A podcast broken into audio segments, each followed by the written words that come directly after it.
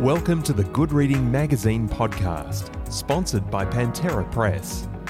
Good Reading is a monthly magazine dedicated to books and reading and aims to help readers discover their next favourite book.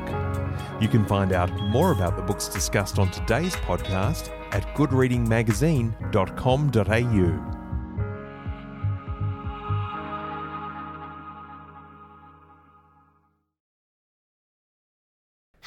welcome back to the Good Reading Podcast. I'm Erin Christie. Today we're chatting with first time author Rose Carlyle, whose book The Girl in the Mirror comes out this week. A thriller novel, it is very highly anticipated both here and in the United States, where it will be released in October. Rose spoke to us about the process of writing her first novel and also what it's like to write about twins and intense sibling rivalry. Based in New Zealand, Rose will get to have a book launch, but also chatted to us about the difficulty of releasing a book in a pandemic. I hope you enjoy this chat. Rose Carlyle, thank you so much for joining me on the podcast today. Oh, thank you for having me. um, so, congratulations on your first book, The Girl in the Mirror. Um, how was the journey towards publication, especially given a book that's actually quite highly anticipated? Um, it's been uh, it's been a wild ride. It's been um, really fun and exciting. I think I didn't really have any expectations about publication. I always just wanted the book to be published because I don't think you can really imagine having more than one reader. You, when you're writing, you just picture a reader, singular. So um, anything that happened on top of that was a bonus, really. So having it um, being published in other countries as well is as the icing on the cake. But you know, the main thing I always wanted was just the idea that one reader out there somewhere is reading the book. So that's been great. Yeah, definitely. Um, I think yeah, you'll have quite quite a few more than that, which is really exciting. um, so was writing a novel always a goal of yours? Well, I think it it has been really because when I was six, I somehow persuaded my godfather to buy me a typewriter Oh, nice. So I had the plan. And sometimes I wonder why I sort of lost touch with that idea. But I think when I was, I mean, I see some writers in their 20s who are amazingly um, mature and well developed in their craft. But when I was in my 20s, I felt like I didn't know what I wanted to say and that I couldn't really write a novel until I really figured life out a little bit more. Mm. And the funny thing is, now that I have written one, that I've realized that you can't write a novel because you have answers. You can only really write one because you have questions. Mm. So perhaps you don't really need to have any wisdom to write a novel. You just need you just need to have some crazy ideas. Yeah, definitely. Um, and I think the novel does have some really crazy ideas, but they work very well. crazy. I, I, have to confess that I've looked at my Goodreads reviews, which I know that proper authors don't look at their reviews, but mm. I saw one that used the word crazy about three times, and I oh, thought, oh, really? there's a glowing review, but it just kept saying crazy. And I thought, yes, there's craziness in there. Yeah. Yeah. No, it was good. It was, it yeah, a bit crazy, but I think definitely in a good way you're releasing the book in the next couple of weeks. Um, how have you been preparing for that given um, the pandemic and everything that's going on at the moment? Well, I mean, 2020 has been a very strange year for me because it's like on a personal level, it's a great year, but on the level of the world as a whole, it's a terrible year. And yeah. it's really hard to have those two things in your head at the same time. Mm. So um, you go from feeling really excited and happy to feeling really sad for the world. Mm. Um, but I think, I mean, obviously, the, the issue for with COVID is a life and death issue, and so I never really felt like, oh, it's a bummer that my book. I I thought the book might not even come out. You know, I thought, oh, the whole world might end, and there might never be another book published again. oh, no. But when you sort of have those thoughts, those deep dark thoughts in the middle of the night. Mm you can't feel that upset about it because if, if the world's going to be that bad, then your book is really the least of your worries. So I, I didn't really feel disheartened or saddened about the book. I just have felt obviously quite disheartened and saddened for the world as a whole. Of course. Um, Yeah, no, that makes sense. Definitely. I think a lot of um like so many publishing houses were pushing back the release dates of their books and things like that. So um it's good to it's good to see that things are slowly kind of coming back on track and there's more books coming out. Um yeah, it's it's kind of obviously we're not at the end of it, but it is a more exciting time now because more things are starting to happen again. So yeah, it's definitely exciting. And also, you've got a US release um, happening as well. So is that going ahead? Yeah, so my publication dates were not altered at all by COVID. I thought that they would be, and I had a friend whose book was coming out just ahead of mine, and mm. she got pushed back a couple of months. Oh. And my publishers will tell you I've been obsessed with where are the books? Are they printed?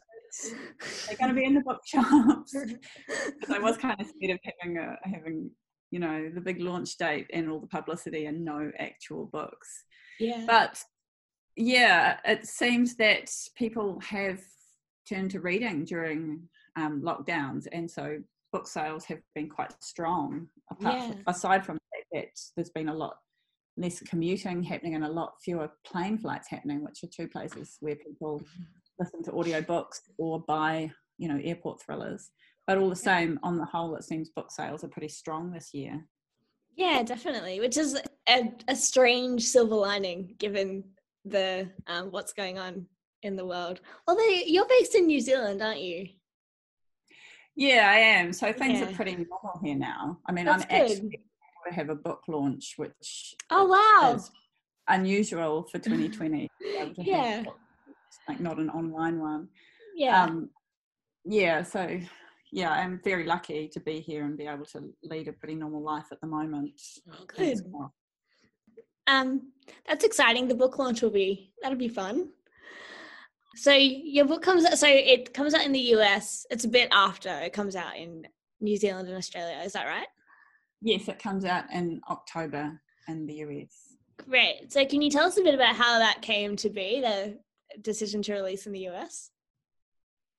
Yeah, well, I was a little bit um, behind on everything because I had sort of misunderstood the whole process of pre publication, and my book had been through uh, a developmental edit, but it hadn't been copy edited yet. So I just kind of assumed that, oh, they won't give the manuscript to anyone until we've done that. Mm. And um, so even though my publisher had made noises about the Frankfurt Book Fair and showing it to um, American agents and so on. Mm. I had thought that that was a long way down the track, and then suddenly I got um, a very exciting email, and they um, and I got news that I had an agent already in America. So and wow. she was like my dream agent, so I had to go off and Google her and about her, and then um, and then they started getting bids and i i actually had to choose um oh wow who to go with i, I mean i felt like i had absolutely no idea but um, i spoke to um the editor that i ended up going with i had a really long talk with her um, yeah. and i just felt like yeah she really got the book and luckily um, my agent and my publisher felt the same way about her. So, so we went with William Morrow, which is um, a really long established imprint of HarperCollins, and nice. they have been a great.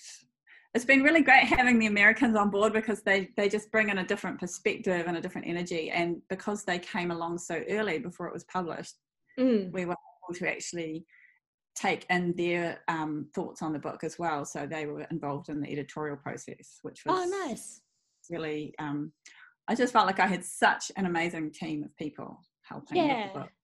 Yeah, definitely. And I feel like in the States, it's because their publishing industry is bigger, just in terms of like, I guess they're a bigger country. I think, you know, it that'd be, you know, a really kind of exciting vibe around publishing in the US. Yeah, it's a really thriving industry. And I mean, HarperCollins is a big machine. And I mean that in a good way. You know, like they've there's systems in place everything is is streamlined and professional and you know that you're getting top notch treatment with everything. So that's just really exciting and fun. And I can almost imagine what it would be like to actually be an American author going through that process. But it's also fun to be doing the the um, you know Australian and New Zealand um, version of publication at the same time. Yeah, definitely. No, it's it's it sounds also like it all sounds very exciting. Um, so heading over to the novel now. So um, I think the like so many things about it really stood out to me because it's just it's such a great book. Um, it just I um I was kind of reading it gradually and then one afternoon I just kind of hit a point where I just couldn't put it down. I sat there for about four hours just like powering through it. I was like, I cannot stop. Um it's just very it's so gripping. It's really good. Um I think what stood out to me the most was um the relationship between Summer and Iris. So obviously twin relationships are really fascinating alone. And then summer and iris they're mirror twins which is even rarer. Um, so i wanted to ask what it was like writing about these two women and how you learned about mirror twins as well. Um, i just kind of stumbled across mirror twins online having okay. obviously decided they were going to be identical twins. And at first i thought this is going to make the book a bit harder to write because it's mm. going to make them less identical. Yeah. Mirror ones, you know, obviously are mirrors, so they're not exactly the same. Mm. And that puts a lot of pressure on my main character. But I thought, well, I've got to do it because I already had the title at that point. Yeah. So the girl in the mirror, we're going to have to have mirror twins. So exactly. I just thought, well, I'll see if this works. I'll give it a whirl. And um, yeah, it didn't look back. So nice. yeah. Yeah. Um, what was it like writing about? Because I remember I read your acknowledgements and you said your you and your own sister are very close. So um, I was wondering what it was like to write about kind of sibling rivalry. Yeah, I was I was uniquely unqualified. I might as well have been a child where that where that was concerned. yeah, and I mean, my my sister and I came up with the idea together. In fact, we had a moment that's a little bit like what the book is about, where we realized we had one idea and there's two of us who oh, nice. want to write it hmm. but um, and and marked contrast to the way that um, iris would have behaved with summer um, my sister just said you write it and i'll help you and so she's been you know i would phone her before i wrote a chapter if I was struggling with it, and then she would be the first person to read it after I wrote it. And she's probably read the book 10 times. Oh, wow. easily. So um, she's been, she's, I feel like she's almost more professional than me. Like she, she won't leave anything. If I say, oh, I think this is fine now, she'll say, no, it's not. Go back and edit it again oh, and good. sharpen it up. So um, yeah, it's it is ironic that we're writing this story about jealous sisters when we just don't really understand that feeling, don't understand sibling rivalry. No, yeah. definitely. It's um definitely like the jealousy and the rivalry between Summer and Iris is so like uh, it's just so um like pertinent and believable. So obviously it doesn't come across that you don't have any experience with a, a jealous sibling. Um, so I was oh yeah, I wanted to ask about because both of the twins are very flawed and quite unlikable in the sense that I think at the start I, I thought Iris was quite terrible. Then by the end I'd kind of changed my mind and like it was kind of like a, a switch between how I thought about the two of them. Um, and I was wondering if you had a favorite of the two twins. Well, yeah, I mean, I think everyone ends up with Iris as their favourite, don't they? Yeah. yeah. Funnily enough, you know, when I gave it to members of my family to read, most of them liked her from the start.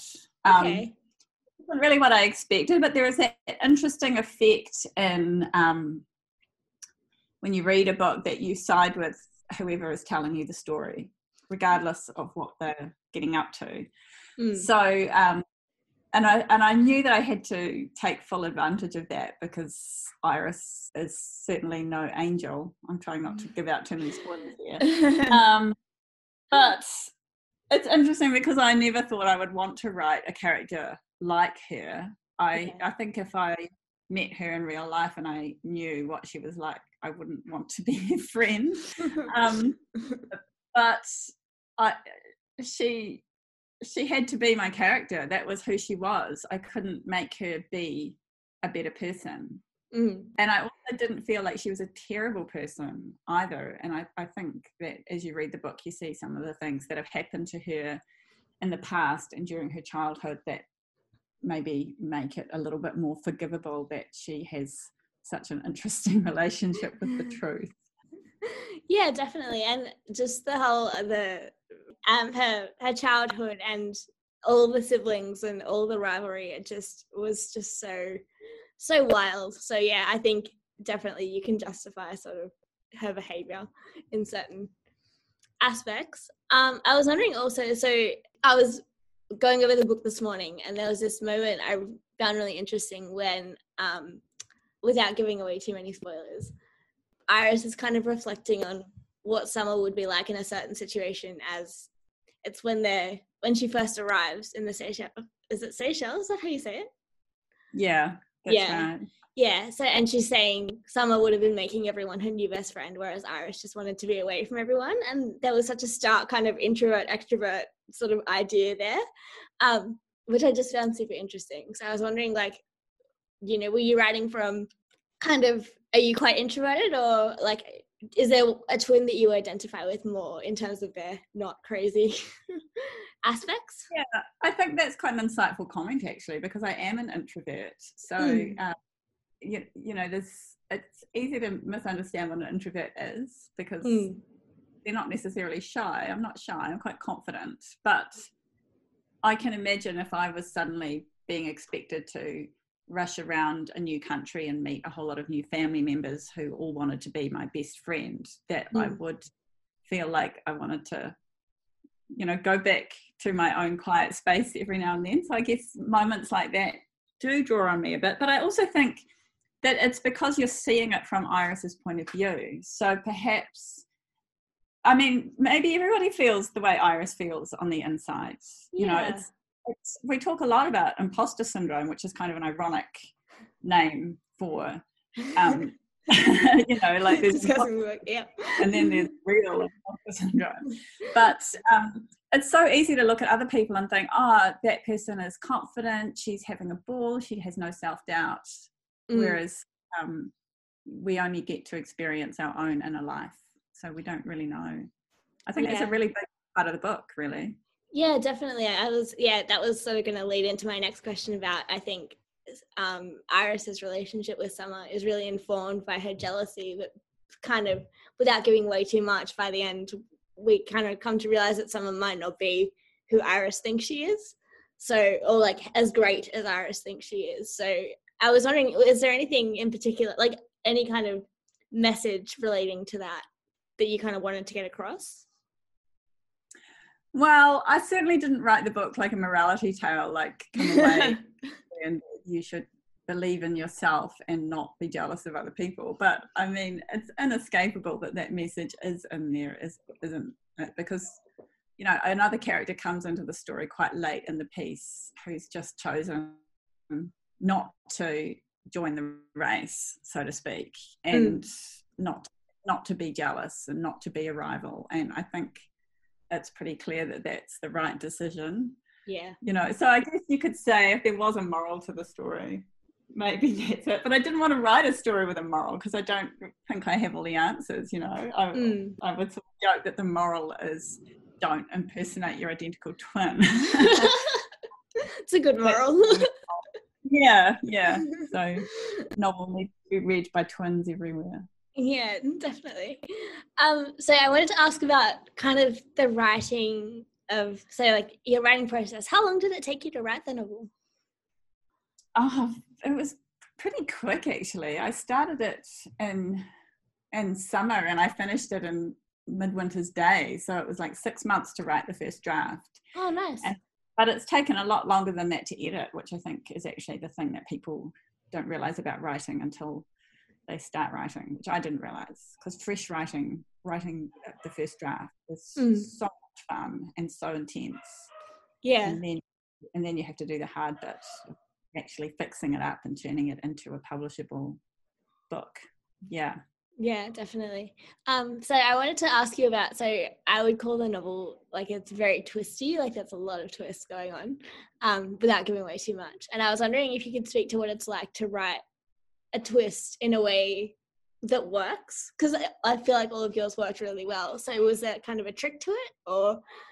Um, yeah, so they always say that the best twist is unforeseeable and then it's obvious in retrospect. And actually, the secret that you have to, the secret technique that you have to use in order to achieve that is to plant some hints about the twist.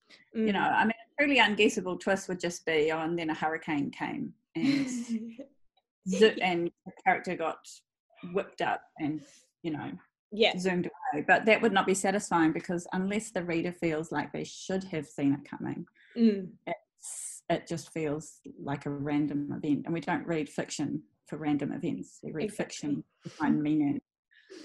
Mm. Um, and I was wondering if, because there are so many twists and turns in the novel, did you begin the novel knowing how it would end, or did you kind of make changes along the way? Um, I absolutely knew how it would end. In fact, my sister and I came up with the whole story in one lunchtime. Oh wow! So um, the only thing, it was just a bit sketchy in the middle. So we knew the beginning, we knew the main plot twists, we knew the end. What we Mm. didn't really know was who these characters were. Mm. So Iris had to be the perfect person for this story to happen to. So that took a while to figure out. Mm. And there were things in the middle that we weren't sure about. My sister was not sure about the whole yacht journey. Mm. She's not into yachts and sailing in the ocean. Mm. But I felt like it was something I really knew about and could write about because I've done it in real life. So I said, well, I'm going to have to persuade you that this is the right setting for this story. Um, yeah, she was convinced by the end. Mm. So it was things like that in the middle. You know, is this going to take place on a yacht? Who who are the characters going to be? Some of the characters got invented sort of mid sentence. So Oh, nice. Yep. so there is a mix between plotting it out and seeing where where your pen takes you. Yeah, definitely. And also speaking of the the yacht and the sailing, I think some of my favorite parts of the novel were set on the yacht. So obviously you've got experience sailing, but um, how was it writing about um, those kinds of experiences?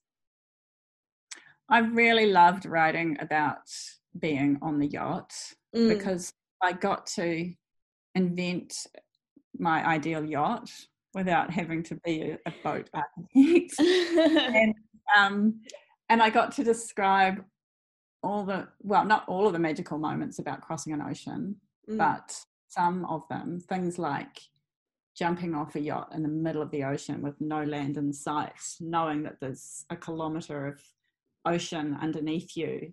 Mm. And I always thought I've got to get that into a book.